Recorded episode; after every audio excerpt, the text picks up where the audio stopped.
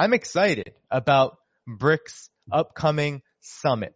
We've already had a lot of developments surrounding the BRICS bloc. You've had re- interest by over 40 countries, including Bangladesh, Turkey, Saudi Arabia, Algeria, uh, Argentina. You have countries all across Latin America, Asia, Africa that are interested in joining BRICS, which currently is Brazil, Russia, India, China, and South Africa. And while you had some maybe setbacks, because not only was Turkey kind of double dealing during this NATO summit, but also you had Modi visit uh, uh, the White House. You've had Modi uh, of India kind of hint that perhaps they're not so interested in an independent currency leveled by BRICS, facilitated by BRICS. So you had those developments which weren't necessarily promising. However, even so, the momentum I don't think has changed. I think the momentum is still in BRICS' favor. Because not only do you have all of these countries ready to join in the lead up to the August summit in, uh, I believe it's Pretoria, South Africa, or is it Johannesburg? I feel like I've heard so many places, but it's going to happen in South Africa in early August. And not only do you have so many countries looking to join, meaning that BRICS has to figure out how to make BRICS Plus a reality, but you also have talks, real talks of a, an independent currency to the US dollar, an alternative currency that BRICS members can use. Now, BRICS already has many mechanisms of, for independent financial investment and cooperation. It has a new development bank headed by now, now by Dilma Rousseff, the former president of Brazil that the U.S. helped stage a coup against uh, Dilma Rousseff is now based in Shanghai where I was and uh, at the new development bank and uh, she is helping the new development bank do what it does, which is to provide uh, you know, certain kinds of loans, as well as figure out how these BRICS countries can pool their resources together for fairer and better business opportunities and more democratic business opportunities uh, among BRICS countries, and of course the BRICS countries, uh, BRICS plus countries that want to join the alliance. So it already has that mechanism and many other mechanisms in between to help and give financial assistance, mainly to global South countries. Now, this new alternative currency that's been talked about, it is very much in the planning phase. There hasn't been a lot of detail coming out about it, but there was an announcement, and I believe it was the Russian embassy in Kenya. I believe the envoy there said pretty, Uh, uh, uh, pretty clearly that there is going to be a rollout of a currency led by the BRICS countries, which will be backed by gold. And so I want to play you the report on this because I think it's important. The report was given by RT. Not many people have covered this, mind you. And then I'm going to give you a report from the Duran, which gave some analysis of the situation. So first, RT, let's give this a listen. Okay, the Russian embassy in Kenya was who made the who made the announcement. And, and mind you, the Russian embassy in Kenya, this is not unimportant because it wasn't just a few weeks ago that Kenya said that it is very much interested in uh, de-dollarization as well. So you have global South countries more and more becoming vocal about this, and it's important not because the dollar is going to be dropped tomorrow or maybe next year or maybe in the next few years, but this is important to asserting sovereignty. So let's listen here. The BRICS group is set to introduce a new currency backed by gold in contrast to the credit backed US dollar with countries lining up to join the growing initiative. The BRICS countries are planning to introduce a new trading currency which will be backed by gold. More and more countries recently expressed desire to join BRICS. The decision comes a month ahead of scheduled Alliance Summit in Johannesburg, South Africa. 41 countries have since shown their interest in BRICS membership and its new currency implementation. Russia's foreign ministry has stated that if African states show enthusiasm, the group's expansion may also be on a Russia-Africa summit's agenda in the end of July. As of now, the BRICS group remains comprised of Brazil, Russia, India, China and South Africa. Former statistician general of South Africa, Pali Lehohla, says the gold bank's currency will facilitate the advancement of developing countries. avoiding using the gold standard. Uh, we have gone for almost uh, 40, 45 years now since 1980 when this was dropped. Uh, and we have seen the consequences, particularly of this uh, to the developing countries uh, when the dollar was uh, adopted as a, as a, standard and gold not as such. Yet against that, there's been accumulation of gold in the developing world. South Africa had a much stronger currency when the gold standard was still in force. By going the, the gold standard by many countries, uh, that many African countries, of course, have, this will be of great benefit uh, to strengthening uh, their, their, their, their, their, the currency, uh, the single currency that is backed by gold. Uh, it will facilitate uh, development because after all, currency is um, the quantity of material things uh, that societies have. If you use another currency based on material wealth or material things you don't have, it means that uh, you are at the mercy of that of that country, and it's uh, and they will charge commissions and the like. So uh, those are all good points. Basically, BRICS is thinking about a gold-backed currency, and some of there are advantages to that. I don't think you know, there's a lot of economists who argue, well, a fiat currency, you can be more flexible in all of this. However, a fiat currency is always going to benefit the uh, hegemonists, especially the collective West. And that was the big thing about p- the post-World War II order. Getting rid of gold in its entirety, getting rid of a commodity-backed currency was really about hegemony for the West because these are countries that didn't have these resources in large quantities. And also, uh, they didn't have an interest in using these resources in a way that was fair to the vast majority. So when you have a system like that, you're going to want to have the broadest range of financial flexibility, i.e. meaning laissez-faire economics, i.e. meaning that bankers, Wall Street types they can do whatever they want. And that was what the dollar was really all about. You peg it to petroleum, to the Saudi petro dollar arrangement. And essentially what you have is a weapon against the global south where the U.S. has virtual monopoly over how uh, all trade is conducted by becoming the uh, uh, basically the uh, global reserve currency. That is what the dollar has been all about. But this gold-backed currency would uh, essentially undermine this, undercut this arrangement by allowing BRICS countries and of course the rest of the global south to figure out arrangements using commodities. And I don't, I don't buy the fact that it will only be gold backed. I believe that having a gold back is, is just a stepping stone for allowing a more stable kind of economic arrangement where countries can trade with their respective currencies in a manner that is fair to them rather than what happens now, which is the U.S. uses its military, political, and economic hegemony to threaten other countries with the weaponization of the dollar and says, we will hold you hostage to debt, to credit, as well as to sanctions if you do not do what we say. They've done this to Saudi Arabia how many times in the last year alone? saying, listen to us. You need to be the one who uh, increases oil production, decreases oil production. That will lower prices, and that will help bring uh, essentially stability to the so-called, uh, uh you know, uh, market, the world market, basically for the United States, but not to anybody else, because it always has external externalities and problems for countries in the global south right? Whether it's trying to undermine Venezuela through pumping more oil into the market and decreasing the price so Venezuela starves even further from sanctions, or whether it's trying to manipulate the oil market through uh, Saudi Arabia uh, uh, doing the same for Russia, so sanctions against Russia work, or whether it's just leveling sanctions after sanctions after sanctions so that all countries that are sanctioned that need to trade in dollars simply cannot their SWIFT system is dismantled and they essentially become more impoverished than before. That's the point of the dollar at this moment. And so this gold backed currency is important.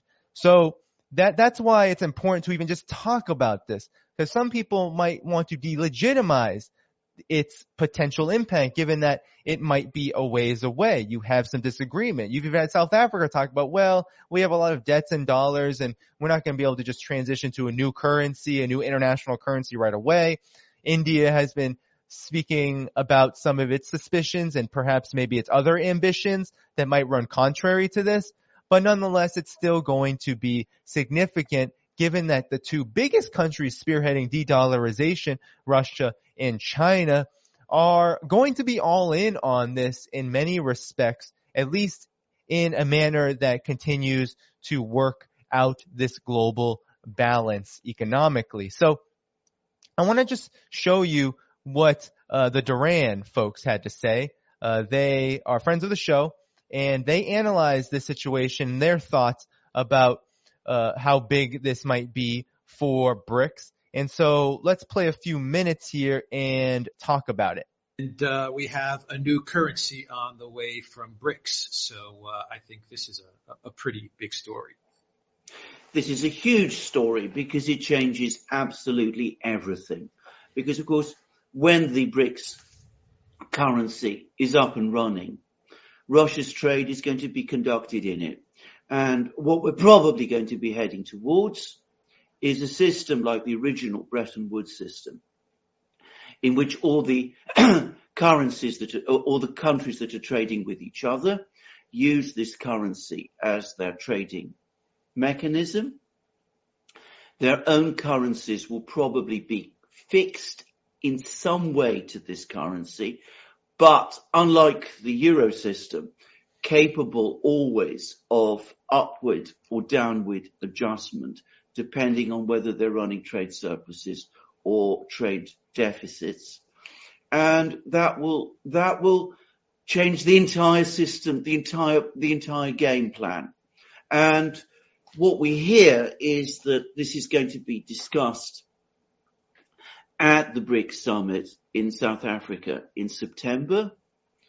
And uh, we're probably not going to see it immediately, but it is coming now very fast. You said at the start of the program that uh, Putin has disclosed that most of the most of the trade, 80% of the trade between China and Russia, is being conducted now in RMB, in Chinese currency, and in rubles. Um, we China, uh, Russia's trade with India is also being conducted increasingly in rupees and rubles. Argentina has just repaid some of its debt to the International Monetary Fund in RMB, in Chinese currency. Interestingly, the International Monetary Fund accepted that payment. So we are probably within a year, two years of seeing this new currency system up and running. Do you know where the whole world will be? Do you know anything about?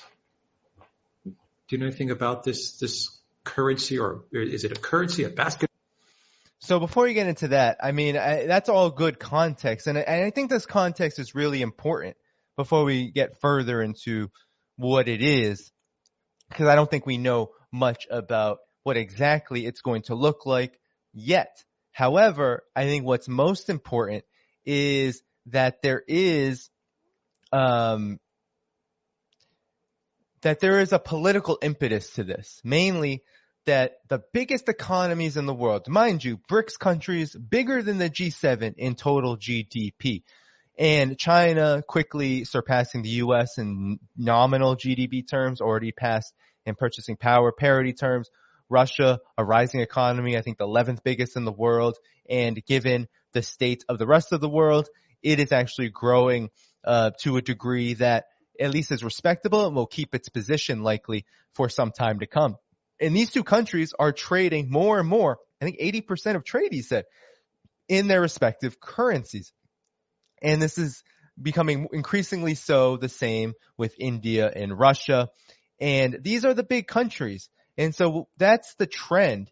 And it's not that it's necessarily, uh, uh, I think some people overstate that this is somehow going to obliterate the collective West immediately. No, their economic dominance is going to remain for some time so long as they have the military, the political, as well as the economic influence that they do.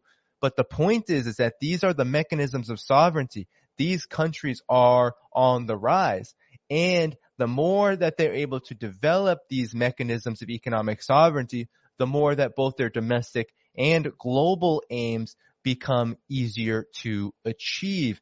And that is a snowball effect, right? Because uh, politics isn't about bang, bang, bang, right? These like, this isn't the big bang, you know, this isn't like a snap of the fingers and something massive happens. What usually happens in history is that you have these uh, contradictions that build up and build up. One thing begets the next that turns into the next. You have this kind of quantitative change happen that eventually leads to qualitative change. And I believe that BRICS making these moves, that these BRICS countries making these moves both bilaterally and multilaterally is leading to what I think is going to be a seismic change in the global economy in favor of the global south. It's already happening and I believe it's going to only strengthen. That's really what de-dollarization is all about. It's not about the technicalities of the currency because of course in such a complex, intertwined, interconnected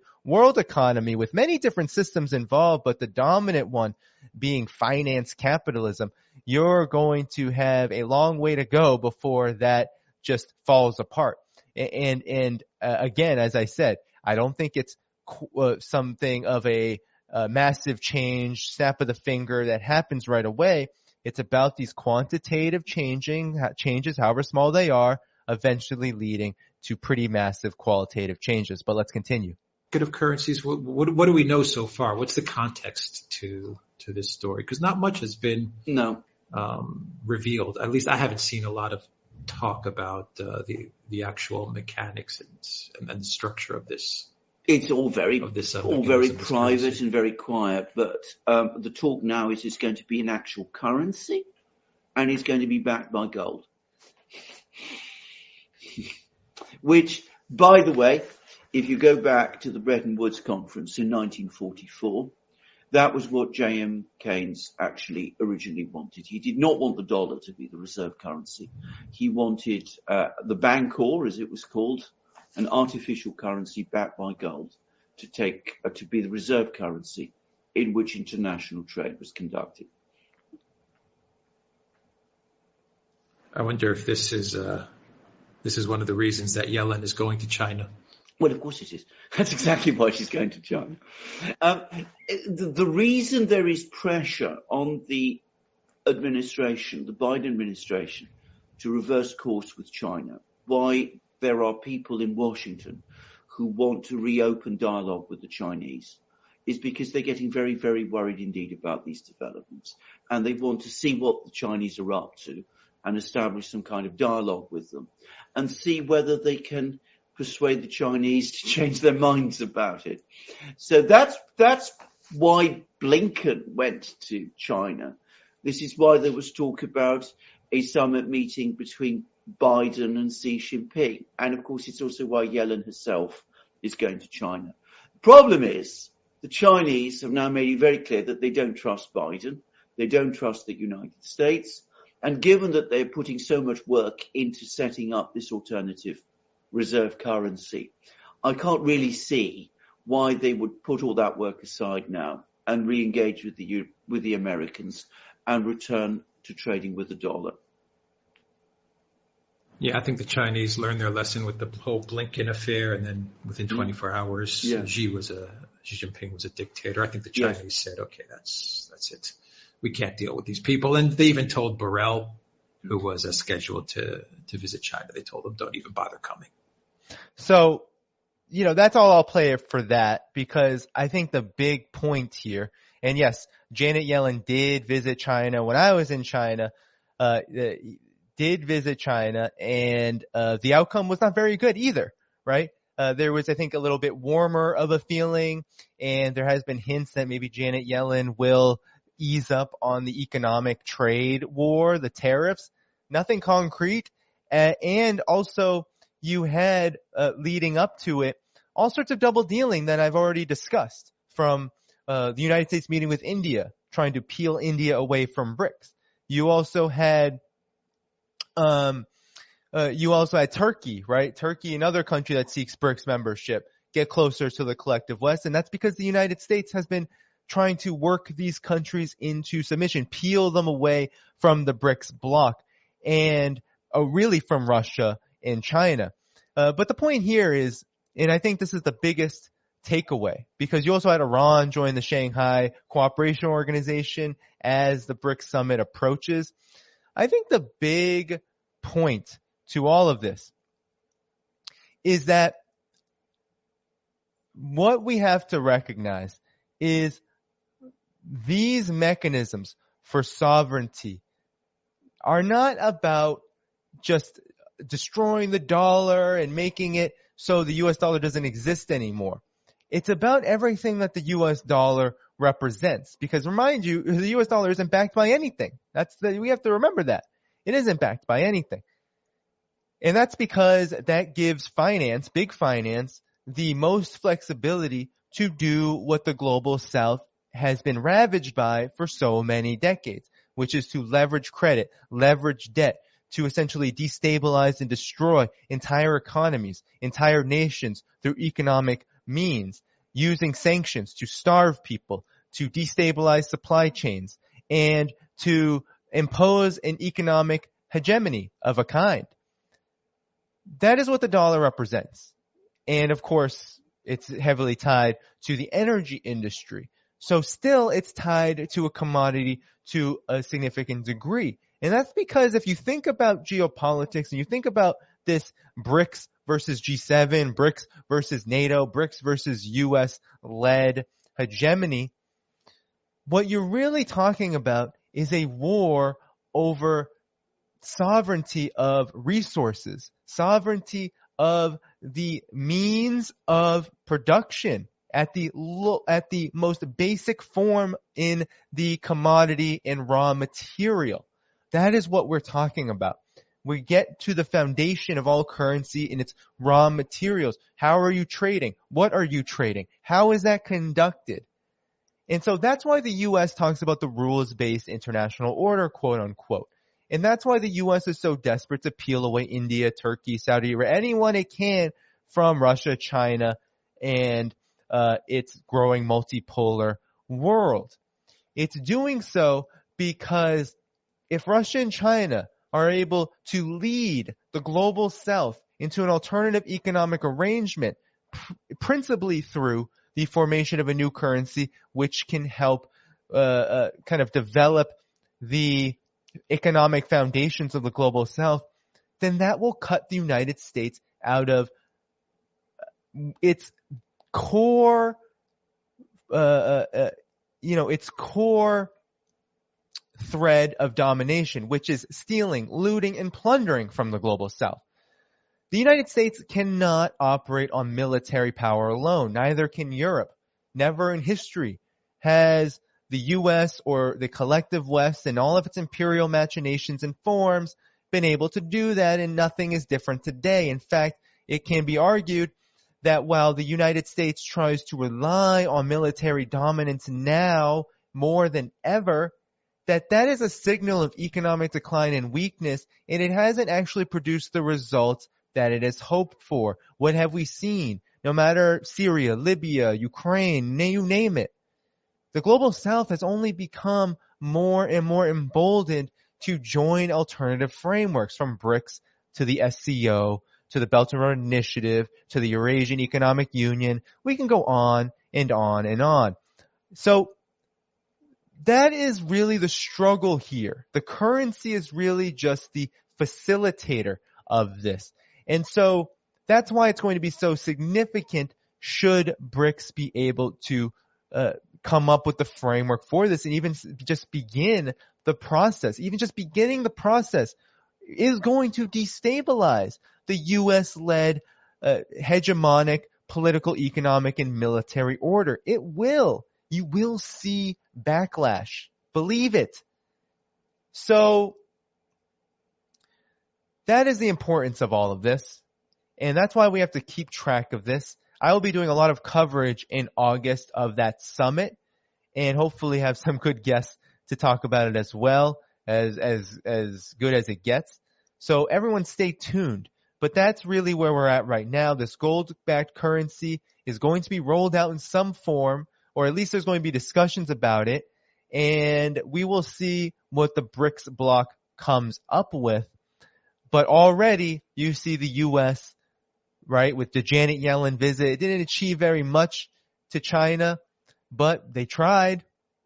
And so this is, this is really where we're at. This is the stage of the geopolitical conflict that's unfolded and we've got to continue to pay attention and to uh, really assert the rightful place of these countries, which is uh, the uh, respect that they deserve under the framework of international law, that their self-determination should be respected, and that we should all support these efforts to build a more peaceful and stable economic order that essentially will have to exclude the U.S. and the collective West unless they change their political and economic behavior. But of course, that's up to us, not them. Thank you for tuning in to my latest video. I appreciate all of your support. This channel, however, needs your help. I am seeking to make this channel more sustainable in the long term and upgrade necessary equipment to ensure that this work continues onward and makes progress to give you all of the geopolitical analysis that you all deserve. For that reason, I'm asking you to become a member of my Patreon community at patreon.com slash Danny Haiphong. You can find that link in the video description or in the pinned comment below. For whatever amount you choose to give, just know you are supporting independent media that you can't find anywhere else. Thank you so much, and I look forward to the next video.